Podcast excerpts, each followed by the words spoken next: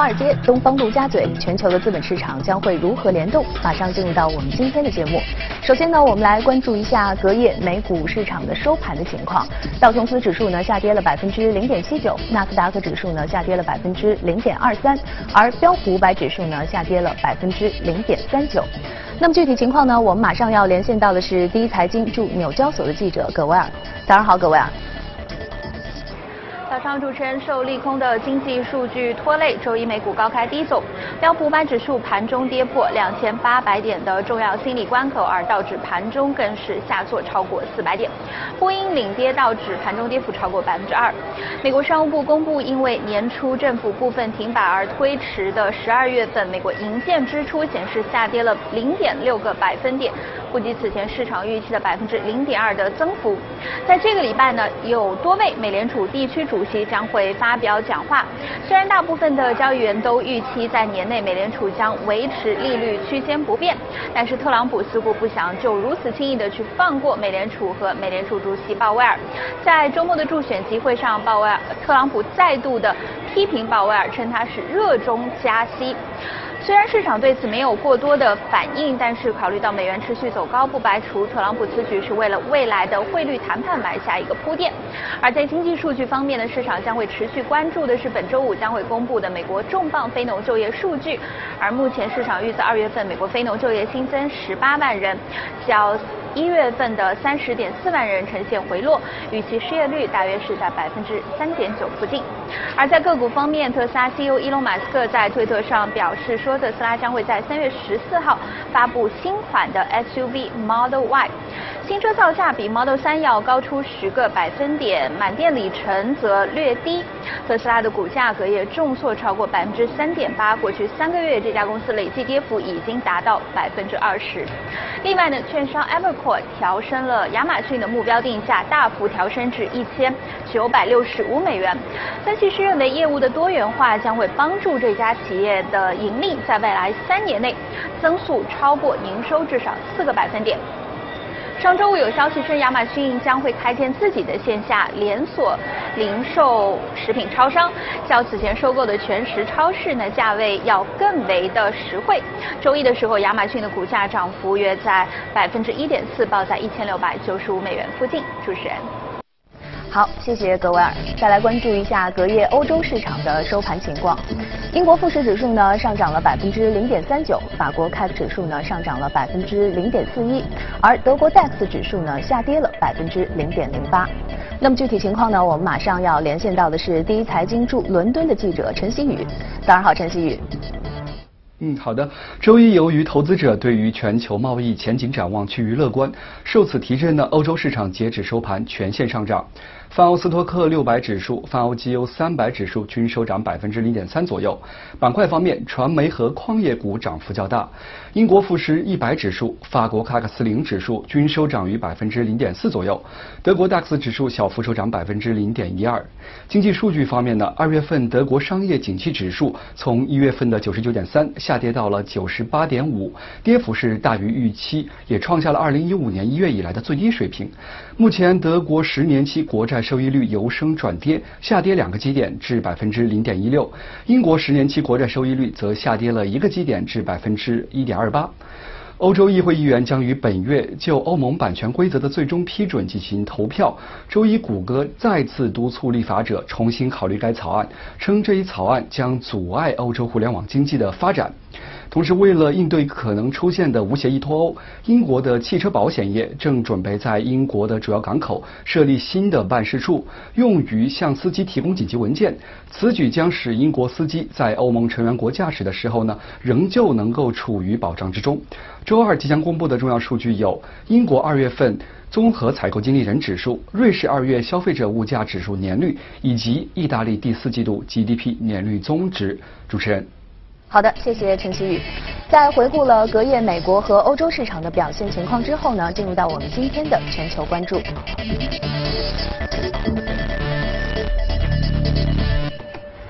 来。来到我们节目当中的是许哥，早上好，许哥。嗯，其实我们近期发现全球的市场表现都不错。二零一九年以来，两个月以来啊，其实全球市场除了印度之外，基本上涨幅都超过了百分之五。而且我们尤其看到了标普五百的涨幅还是达到了百分之十一点零八，这个涨幅真的很大。是不是代表这个全球市场已经开始回暖了呢？这种涨势，您觉得大概会持续多久呢？嗯，其实今年的涨幅都是比较大。嗯，我们看了一下，绝大部分不仅是股票了，大宗商品啊，那个基础的原材料啊，都是会 怎么说呢？应该今年来开年是应该最好的一年。其实大家不知道有没有感觉，最近几年当中做投资不是特别容易。比如说去年的话。全球市场的跌幅是非常非常大的。嗯哼。呃，德意志银行有一个统计数据，我们之前有讲过，就一九零一年开始到现在，去年是表现最差的。比如说，以美元计价的所有资产当中，百分之九十三是亏损的，除了美美美元之外，美元涨了百分之四点六。但到了今年年初的时候，他他突然发现，哎，好像春天来的太快了，一下子就是从。一月一号开始莫名其妙的 就就疯涨，比如说原油的话，今年到现在为止涨了百分之二十四，去年一年才跌了二十，今年一下子全部全部上来了。然后像日本去年也有一些下跌，今年也涨了百分之十，就就三个月时间。呃，德国 DAX 的指数也是百分之十，美美股的话，标普五百刚才您讲了百分之十一点零八，对吧？呃，科技股纳斯达克是百分基本上百分之十五左右，不到一点点，百分之十五左右。那如果讲到 A 股的话，大家最近几天应该印象非常深刻，就百分之二十以上的一个涨幅，非常非常惊人。但是大家可以看到，其实。股票市场跟目前全球的经济面有一点点的背违，所以这个是我觉得有点担心的。因为之前我们经常有讲到 IMF 的，就是国际货币基金组织，它有一个对于今年全球经济增长的一个预测，连续就隔两个月调一次，隔两个月调一次，就是往下调。现在只有三点五，三点五其实比较低的，在过往几年当中，基本上它的预测都是四以上，三点五是非常非常低的。一个一个水平，所以这这是一个嗯，怎么说呢？不是特别好的迹象。另外一个，我们看到全球的贸易这个贸易的规模啊，就一直在处于一个比较萎缩的状态。我们在次贷危机之前跟现在相比的话，整个目前全球的贸易还是比次贷危机之前已经经过十年了，还是萎缩了百分之十点四，百分之十点四。目前每一年还是增长，但增长的速率比较低，大概只有三点六左右，每一年三点六。在但在次贷危机之前，基本上可以达到七点一。所以，哎，这个速度还真的是比较比较快。另外一个，我们呃看到那个最近有一个数据也是比较让人担心的，就是韩国，韩国进出口的这个贸易数据。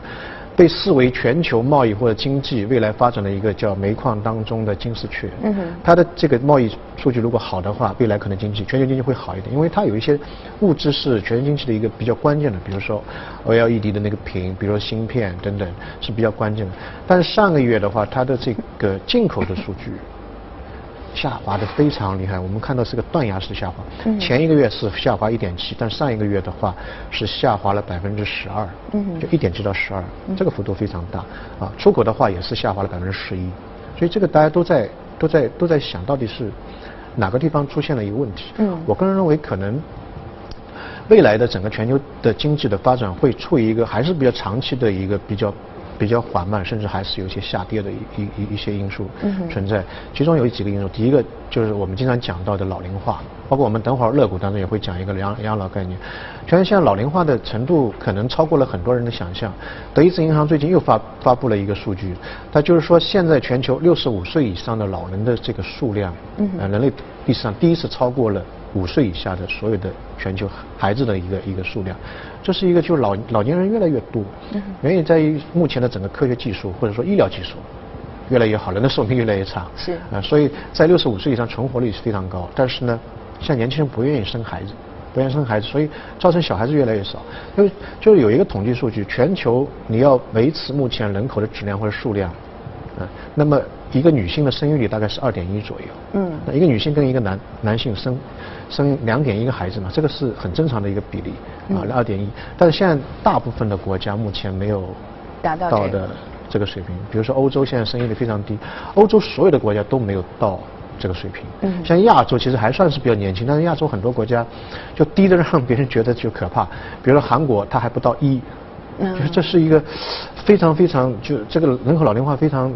强的一个程度。我们不用说日本啊，很多国家，包括中国也是没有达到这个二点一的一个基础水平。所以老龄化它是一个全球化的一个这样的一个问题。全球化的一一个程度。中国现在老龄化，六十岁以上的老人是二点四亿人，嗯，平均每每一年千分之六的一个速度在在增长。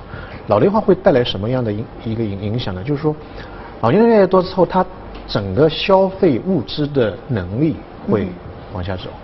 他比如说年轻人二二十岁三十岁，他有娱乐的需求啊，或者吃的东西也会比较多一点，他的消费欲望会比较多一点。但老年人他的这一块的消费会慢慢慢往往下走，所以就造成全球的这个物质消费，或者说这个对贸易也是会有一个比较比较大的影响。而且这个东西呢，很难在短期之内有比较明显的一个一个改善。那第二个因素呢，我们在之前节目当中也讲过，目前全球的贫富分化。嗯。到了一个历史的一个一个最高位，二十六个全球的超级富豪，就前面 二十六位人，他们的财富已经超过了全球贫困人口百分之五十的一个财富的加总起来。嗯。而且每一轮的金融危机都会造成有钱人越来越有钱，而且没钱人呢越来越没钱。原因就在于每个人金融危机的时候呢，央行会印钱或或或发钞票来救助这个经济，但是一般有钱人都是有地啊、有房啊、有物业啊。嗯啊，没钱的人就拿了一个纸币，嗯，所以在每一轮救助的情况下，纸币你当然会贬值了，因为钱印印的越来越多，但你土地也好，房地产也好，就会这个价格会往上走。嗯所以去年我们看到一个数据，就是说全球亿万富豪他的这个在去年当中财富增长百分之十二，但是贫困人口他的财富是缩水百分之十一，嗯就造成这个两极分化越来越严重。那么有钱人其实他一天也就吃三顿。所以说，财富是往有钱人的地方去聚聚集，但是他们的消费并没有出现同等的一个提高。相相反，没有钱的那一部分贫困人口的话，因为没钱嘛，他的消费相对来说就会有受到一定的压制。所以这个也就造成全球的整个贸易或者整个消费啊，慢慢慢慢往下当然，去年还有一些情况，比如说。特朗普的这个美国的贸易保护主义啊，造成这个之间的国与国之间的贸易下滑。另外还有一个因素就是英国脱欧，刚才也有讲到。嗯英国脱欧其实在贸易这个方面呢是雪上加霜的一个因素，因为英国跟欧盟之间的贸易往来其实是非常频繁的。英国百分之五十的出口物质是往欧盟去的，然后欧盟百分之十的出口物质是往英国去的。那如果英国脱欧的话，会造成两个两个地区或者国家之间的这个贸易会往下走。所以去年我们可以看到，整个全球这个贸易还是下的相对来说会会比较多。当然，另外一种说法就是说这个东西不可怕，原因就在于以前的话，很多发达国家的一些制造业开始往那个。新兴市场走，嗯，那么往新兴市场走之后呢，新兴市场为了制造这些产品要进口物资啊，然后加工再出口啊，所以贸易会比较多。现在这些新兴市场国家上下游都打通了，所以它可以自产自销，自己内部哎去做原材料，对，对。然后呢，这些地方它的自自己的这国民的收入在提高。以前可能你做一个耐克鞋在越南的话，一千多块钱，本身它国民收入低嘛，他做完之后就往欧欧洲、美国、日本销。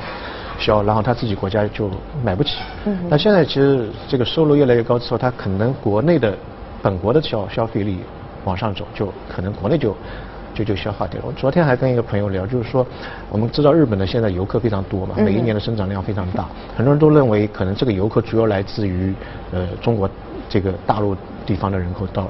到到日本去旅游，嗯，其实现在大家发现，其实最增长最快的是泰国，就泰国到 日本的这个游客数增长是最最多的，因为这些东南亚国家经过这十年二十年的发展，它的整个国民的收入提高的非常快，所以他们成为一个非常呃，就跟中国十年前二十年前一样非常大的一个这个消费的消费的力量，嗯。啊，当然这种是一种一种说法了，但整体全球的这个贸易状况确实是。相对来说，在最近几年当中，我个人认为可能会是有有有有一些障碍。另外一个，哎，您您说。嗯，而且我们看到这个美国的这个消费的数据好像也特别的不好，近期啊。对，这是我接下来想讲美国，因为美国目前来看是全球可能经济发展最快的，呃，经经增长的这动能最快的一个一个一个地区。但是最近一段时间当中，哎，大家觉得美国好像也不行了。刚才新闻当中也有讲，当然大数据好，我们看到它四季度 GDP。是二点二点六，之前的话市场都被很惊吓，因为高盛也好或者地方的美联储都认为四季度可能只有百分之一，甚至百分之一都不到。嗯，结果出来是二点六，整个市场远远大于预期的，远远大于预期。嗯，平均预期是二点二，那么二点六也是大于平均的预期，而且去年整个一年它算下来是二点九。当然有人挑刺说，特朗普当时说的，我们美国要重新这个再再繁荣，要达到百分之三以上，还是跟三差了一点。但这二点九也是过去三年当中最好的一个一个一个水平，因为本身它的基数就比较好嘛，所以它这个二点九已经算是高速增长。嗯，而且我们去看到它里面的数据，它的经济主要推动了两根支柱，一个企业的支出。另外一个个人的消费，这两个是非常强劲。嗯，企业支出就是对未来有信心嘛，我要追加投入，我要造工厂等等。那么个人消费的话，百百分之七十以上，美国的经济 GDP 是靠个人消费来推动。这两个在去年表现非常好。嗯，但是最近大家如果说经常看我们节目的话，会发现，哎，好多数据都不是特别好。嗯，比如说我们看到个人的支出这一块，前两个月当中，他个人支出同比下滑零点五。嗯，什么概念？可能大家没有没有这个概念。就过去十年当中，零九年到现在，嗯，最差的一个表现，啊，个人个人支出。另外一个就是这个消费者的信心，消费者信心数据出来之后，大家也也也傻了，因为也是最近两年当中啊最差的一个一一个一个水平。嗯。啊，所以这两个数据一看，哎，我现在就是说怎么说呢？我不愿意花钱。另外一个呢，我对未来也没有信心。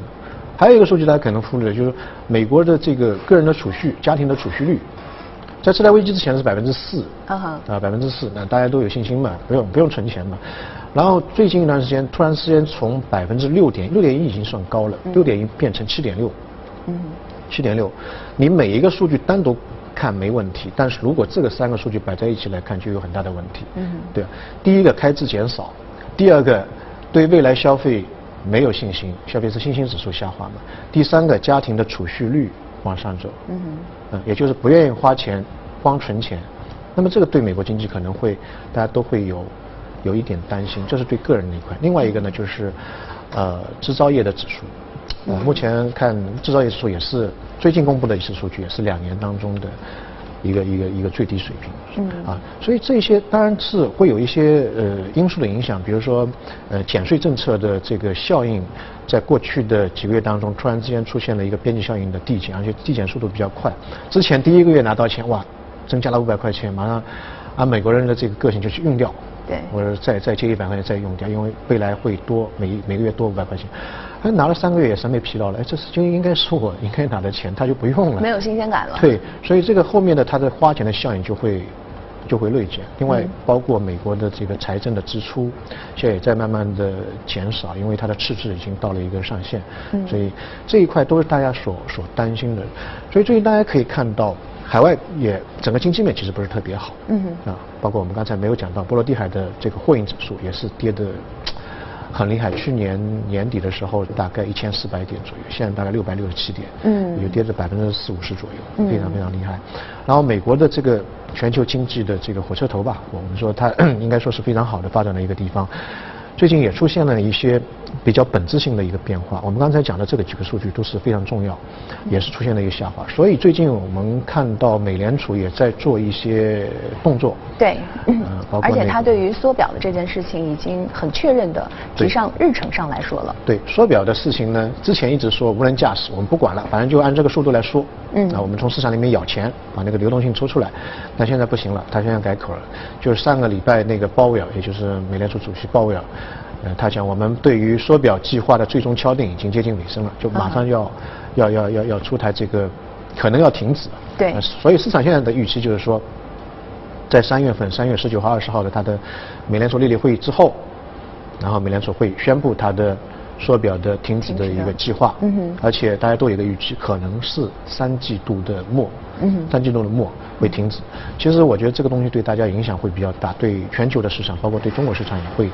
呃，影响比较大，因为缩表，嗯，我个人认为对于全球市场的流动性的抽取的力度是非常大的。目前，呃，美联储的整个资产负债大概占到 GDP 的百分之十九点五。那按照刚才这个计划的话，可能会再有百分之三的一个一个空间再往下往往往下走，往下走。但大家不用太担心，我个人认为，即使再减百分之三到百分之十十十六或十七的这个状态。呃，对于全球的流动性其实是还是一个非常充裕的一个状态。因为在次贷危机之前，零八年、零九年的时候，美国的这个央行资产负债表大概在八千到九千亿美美金的水平，那么最高点是多少呢？四点五万亿。所以这个阶段的钱投入非常大。那他说到终点，大概市场预计是三点五万亿。所以八千亿和九千亿的这个水平跟三点五万亿，现在还是这个宽裕性相对来说是非常大的。所以整体来看，呃，如果说它真的是计划在这个三季度末停止它的缩表计划的话。我个人认为，对整个全球市场是一个利好。嗯，所以也就是总结来说，虽然现在的这个市场的向好和这个经济的基本面好像有一些背离，大家还是要去关注这些风险。但是如果美联储真的缩停止缩表的计划能够如期在三季度来进行的话，其实对于市场的流动性还是一个很好的提升，对吧？对的，对的，对。嗯，好，谢谢许哥今天为我们的解读。我们再来关注一则消息：近日，知名奢侈品牌丝灵在法国巴黎发布了二零。一九年的秋冬系列，这也是新任的创意总监赫迪斯利曼为斯林设计的第二个系列。赫迪斯利曼为斯林设计的上一个系列，以强烈的个人标签颠覆了人们对这一品牌的传统印象。而这一季，他回溯了上世纪七十年代斯林的遗产。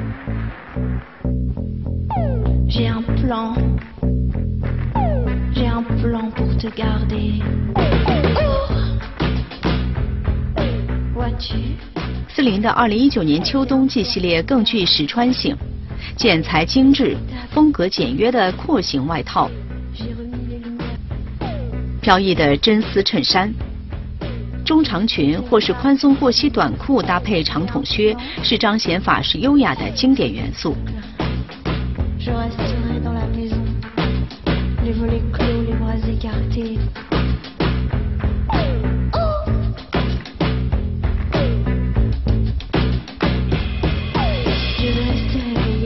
值得一提的是，设计师在法式风貌中融入了更为年轻活力的元素，质感中又不失摩登。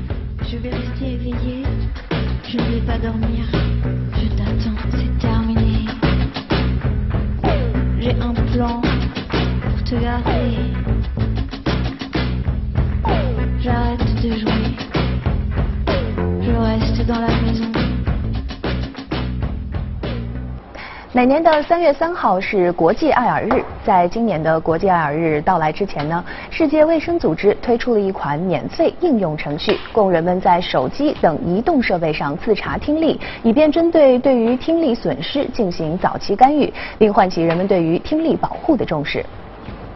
世卫组织推出的这款应用程序名为“听见 WHO”。测试时，使用者按提示在移动设备上输入所听到的应用程序播放的一系列数字。这些数字是在不同背景声的环境中录制的，模拟了日常生活中的听力环境。应用程序会对每次测试进行打分，并给出相应建议。测试结果可以保存，以供使用者关注长期的听力变化情况。据介绍，这款应用程序的目标人群是那些已经出现某些听力损失症状的人群，以及听力损失高风险人群，比如爱戴耳机听音乐的人、在高噪音环境中工作的人、服用某些对听力有损害药物的人，以及六十岁以上人群。世卫组织介绍，如果出现耳鸣，在交谈中经常会遗漏部分谈话内容，或需要别人重述他们所说的话，经常需要调高电视机或收音机的音量等情况，表明可能已经有听力损失问题。听力损失自测有助于人们识别危害听力的行为，并及早进行调整或医疗干预。医生常用的听力保护干预手段包括佩戴助听器、耳蜗植入等。据世卫组织的统计数据，目前全球残疾性听力损失患者人数约4.66亿，约占全球人口的5%以上，其中包括3400万名儿童。据估计，到2050年，全球将有超过9亿人存在残疾性听力损失。